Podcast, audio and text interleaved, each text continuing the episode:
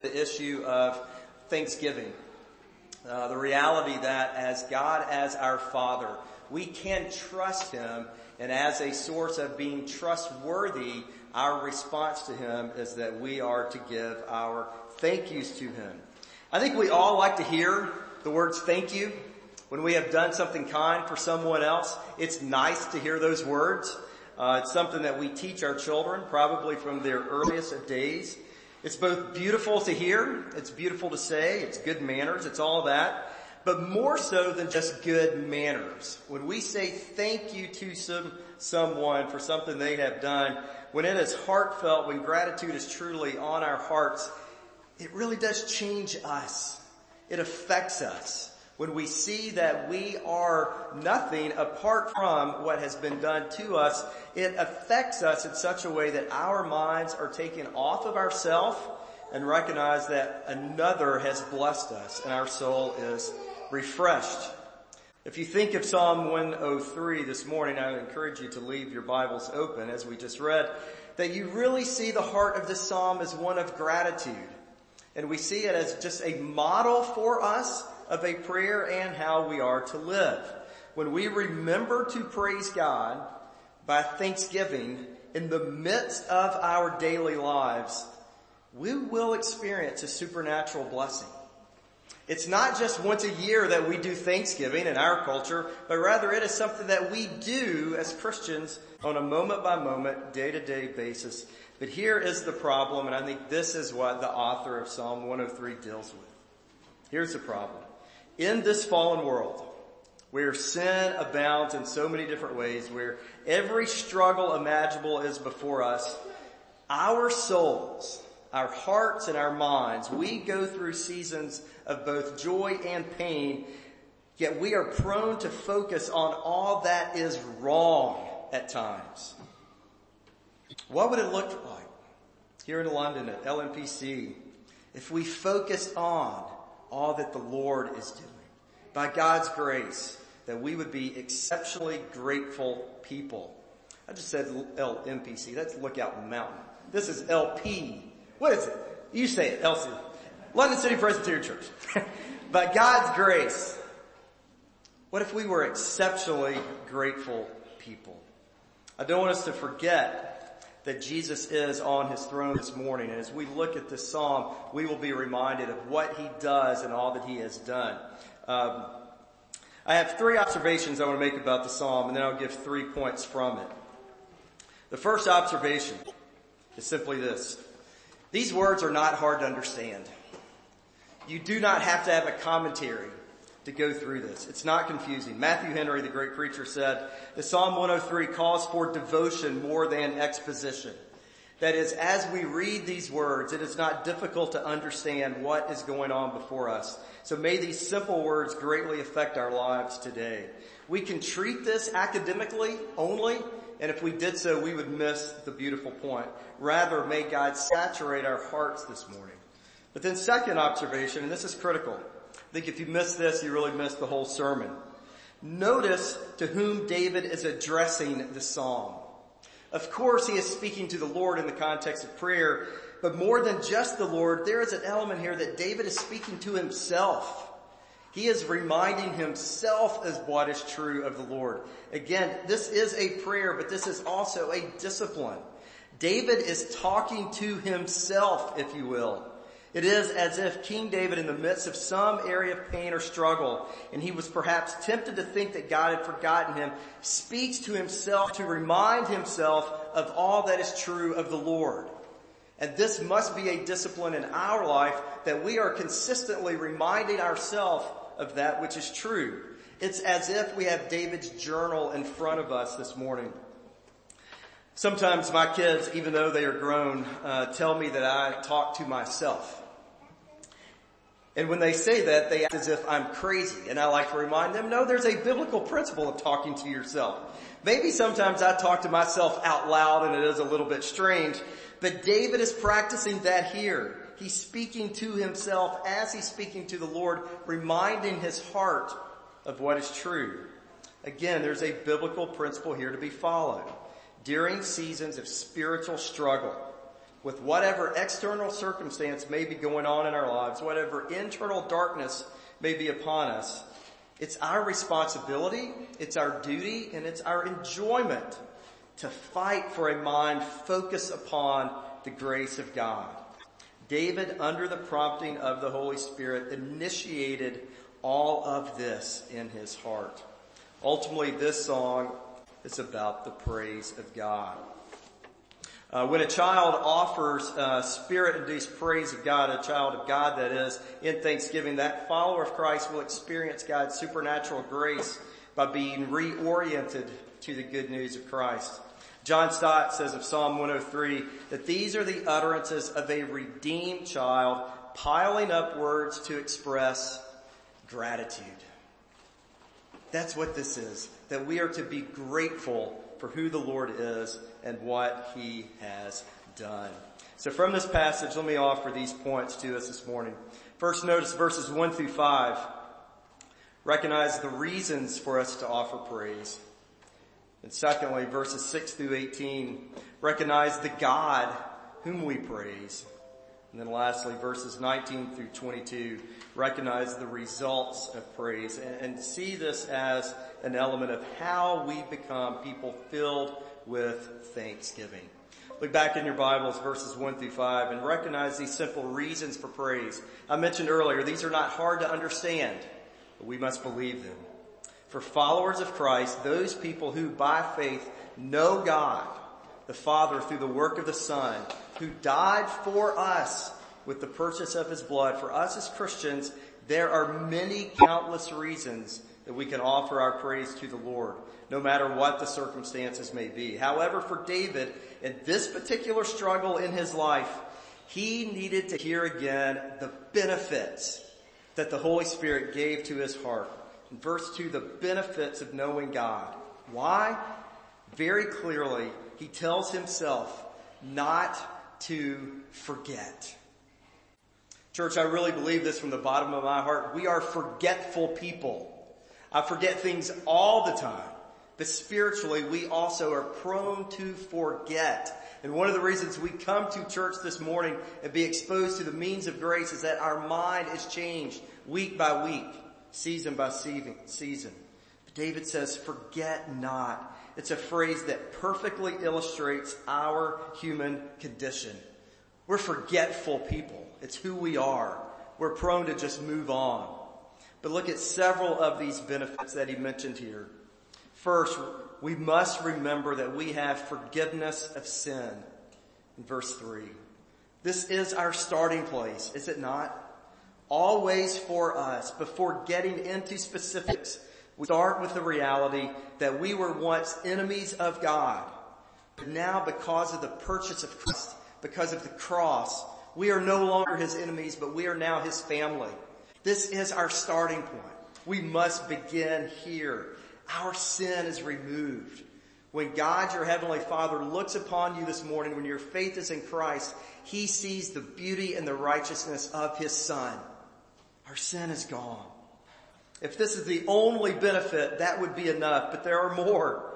Compare this to verse 12 later in the Psalm. God forgives your sin he remembers it no more. Christ has taken our sin from us. So whoever this morning comes, if your faith is in Him, your sin can be taken away. But also notice, David reminded himself that this God of ours heals our diseases. Our Lord not only cares about our spiritual condition, but church, you need to be reminded this morning, He cares for our physical bodies. David is referring to the physical sickness and ailments that affect us all. Now, much bad theology can come from this. Of course, it does not mean that we will not all eventually get sick and die. Of course we will as Christians. But if you are here today and you have any form of health at all in your physical body, understand it's because your Heavenly Father has cared for you. The health that we have this morning is a testimony of God's grace to us. It's what He has given to us. Ultimately, we will have bodies which are glorified and perfected. That is our faith. Jesus will return here someday and bring heaven realities here and our bodies will be changed and we will no more have any sicknesses. That's not today, but yet God cares for our physical lives. We can call out to Him in our sicknesses and He hears us and He cares for us. But also notice, He redeemed our life from the pit. Consider this benefit. Literally, from danger, we were taken. David is not just saying that when I die, I will not go to hell, even though that is true. What he is saying is more than that. He is saying that apart from my relationship with God, my life was purposeless. My life was empty. But now in Christ, as an adopted child, I now have meaning and purpose and hope. Is that not what is true of us? In our day-to-day callings, we bear witness to the greatness of the King. God has taken us from a purposeless existence, placing us into a position of significance. I do ask you this morning, when you look in the mirror, who do you see? Do you see someone who is royal, who is special, who is dearly loved, who is important? That's who your heavenly father sees. When your faith has been put in Christ, you have been transformed so much your life was taken from what was empty and now you are full in Christ. But like David, we need to remember this. We are now more than conquerors. Church, this morning, your life has meaning and you are special. That's what the gospel says. The last benefit here I'll mention, I love how David says that he satisfies us with quote, good things. It's a beautiful picture. This was David taking the time to look at his life, to take an inventory of everything that was around him and knowing that God, our Father, is the one who gives us our daily bread. Everything that we have, it is God's good gift to us. There is nothing more, there is nothing less than the reality that all that we have comes from the gracious hand of our loving Heavenly Father. There was an old hymn that I grew up singing. Did you all sing, Andy? Uh, count your blessings, name them one by one, count your many blessings, see what the Lord has done. Does anybody know that hymn? Alright. Uh, this is really a beautiful practice in our life. And maybe you're in a place today that you need to take time this afternoon on the Lord's day and write down a list of the ways in which God has been gracious to you. And be reminded of His sovereign, loving, holy will and how it has been revealed in your life. And you will have a powerful experience of being reminded of God's grace. Again, I, I, doubt any of this is new information to you this morning. I suspect maybe you already knew that, but that's really the point of the psalm, is that we must remember these things over and over. Do you remember the truth of the gospel of Christ throughout each day? Several years ago, uh, I encountered the most embarrassing ministry moment of my life. I hope, I hope it, nothing ever outdoes this one. Uh, I was speaking to a group of children at a little Christian school we have in Lexington. It's uh, uh connected to our church. And I spoke at the, the chapel service, and these would be like eight, nine, ten year olds. Bunch of little kids in a room, about 200 of them. And I spoke for 10 minutes or so, and they got bored quickly, as you might imagine. Finished preaching, I closed in prayer, and I was getting ready to walk off stage, and uh, the lower school principal, lady named uh, Miss White, said, "Oh, Pastor Randle, how about you lead us in the Lord's Prayer?" And with 200 kids staring at me, with no notes before me, even though I had prayed the Lord's Prayer thousands of times in my life, I could not get out our Father who art in heaven. 200 kids staring at me and I am blank. And I eventually just said, Miss White, why don't you get started? I've got a busy day. Uh, but I think there's something about that that reflects our life. Even though we know what is true, it's by God's Spirit that we need to remember that which is true and to apply it. Be reminded again of what the Lord is doing. Do not forget His benefits. David compares our journey to that of an eagle. Do you know what happens to an eagle? As it ages, it loses its feathers and new ones replace the old. In a sense, the older it gets, the younger it looks. May that be true of our faith as we trust the Lord over and over and over again, that our faith at the end of our life may be stronger than it ever was before. So we live in Thanksgiving first, we know the reasons for our praise, but then secondly, if you will, verses 6 through 18, consider just for a moment this God to whom we give our praise. Who is he and what is he like? Again, as David engages in this mental exercise of prayer, this discipline of speaking to himself, he essentially makes a list of the attributes of God, a few of those, a process of keeping his mind on the facts of God's nature. And he does so because when we remember what God is actually like, who he is and what he does, it really is impossible for our hearts not to be rekindled. If we are in a place of spiritual dryness or darkness, it's often because we have not focused upon the greatness of who our King actually is. When we see who He is, it will produce thanksgiving in our hearts. For the sake of time, let me simply mention two of the attributes here. Notice that David highlights the fact that God is both merciful and God is eternal. What will affect change in our heart? It's when we remember the mercy that God has for us in Christ and the eternal nature of who He is. When we say that God is merciful, we know that God does not treat us as we deserve. He is just, yet He practices mercy. We know Jesus was crushed for justice and now we get what we don't deserve. This morning, if you know Christ, it is because of the mercy of God. God does not give us what we deserve. Jesus took it, so now we have His grace. But also our Lord is eternal. For David to help remember this nature of God he worships, he draws a comparison to himself with the Lord.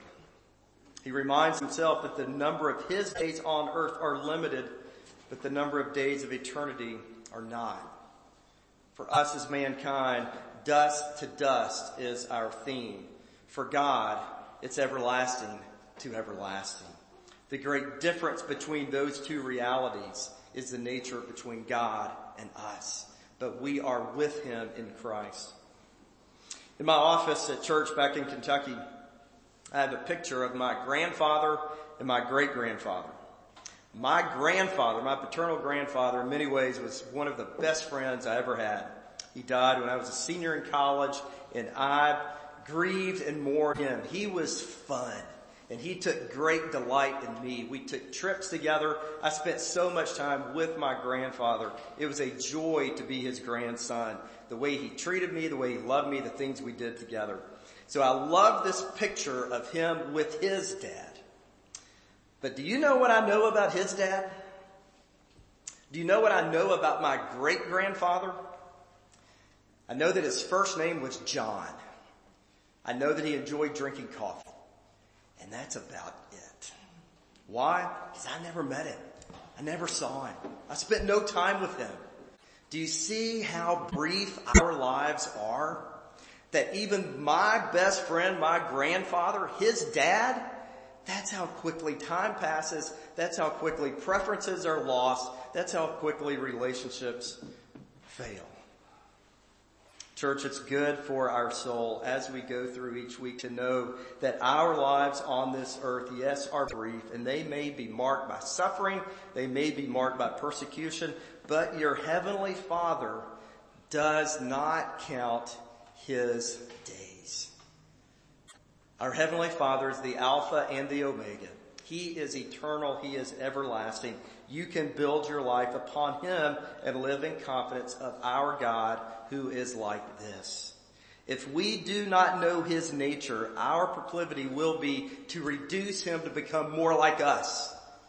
And when we do that, we lose sight of the greatness and holiness that is true of Him. We will not praise him in earnest and we will not be able to rejoice and our lives will not be marked by a spirit of thanksgiving if we reduce him to who we are. In Christ we had mercy. In Christ his mercy is eternal. Do you know him this morning? There's no greater priority than to marvel at the difference between him and us and the reality that he comes to us in Christ. So how do we live in Thanksgiving? First, we know what God does for us. Secondly, we know who God is. And then thirdly, just briefly consider the result of praise. Look back at verses 19 through 22, and I love this. See again, this is what happens when our lives are marked by perpetual praise of our loving God. At the end of this journal entry, David's entire being is different. Whatever struggle brought him to the point of journaling, in some way his desperation, he is now at a point of being less concerned about that point of tension, and now he is overwhelmingly concerned with the greatness of our God throughout all the earth. That's quite a transformation in a journal entry. His focus is no longer upon circumstances that is hard, rather his focus is upon the God who is sovereign over them all. What changed? The joy of David's heart was transformed from being focused upon himself to now being focused on the glory and the fame of God's kingdom in all places. Jesus is alive. He's on his throne. Here, he is on his throne in Africa. He is on his throne in Kentucky. Jesus is alive and he is good. Church, I ask this question to our congregation in Lexington, to this congregation in London. If Christians were infatuated with the greatness of God's kingdom as we encounter the day-to-day issues of our life, would we not experience joy beyond recognition? So I ask you this morning, are you in a season of struggle? Are you in a season of doubt? Are you in a season of despair? Are you in a season of difficulty, financial, family? All of those are very real possibilities and scripture speaks to them all. Come this morning and be reminded that you have a king who is eternal and he loves you and he looks upon you with delight. Come this morning to worship the king who has no struggle the king who is sovereign, the king who is good, the king who is loving. The kingdom is alive and flourishing. His kingdom is perfect and he is reigning and this earth will be transformed with his glory in his due time. Our souls need to be lifted to the reality of all that he is doing. This evening, uh, after the second service, uh, our team from America will make our way to the airport uh, we will tell the long ways goodbye. Uh, we'll get a great picture with Marina and Theo and Ellie and I suspect Andy as well. Uh, we'll share how we hope to see them again in the near future. Uh, we'll probably cry a little bit. We'll be sad. We'll say some prayers. And then there will be a time where we simply say thank you. Thank you to this community. There will be a time where we say thank you for your hospitality, to your laughter, because of your kindness and your grace. And when that happens, our hearts will be lifted. Our souls will be encouraged. It's not a formula. It's God's grace. That when we are thankful by the work of the Holy Spirit and we ponder what God has done for us in Christ, and as we consider what Jesus' life and death and resurrection has accomplished, our lives are different. We're different. Gratitude will flow our lives are reoriented, reoriented to Him and praise comes upon our heart when He is the theme of our song. So church, in Christ, may we be grateful today for the good news of Jesus. Amen. Amen. Let me pray and ask that the Lord would do these very things. Father, as we ponder these words this morning and the goodness that is ours because of Jesus. Oh, Jesus, I ask that you would indeed fill us with unimaginable hope and joy and love and encouragement because you are good to us. Thank you for the cross. We pray in Christ's name.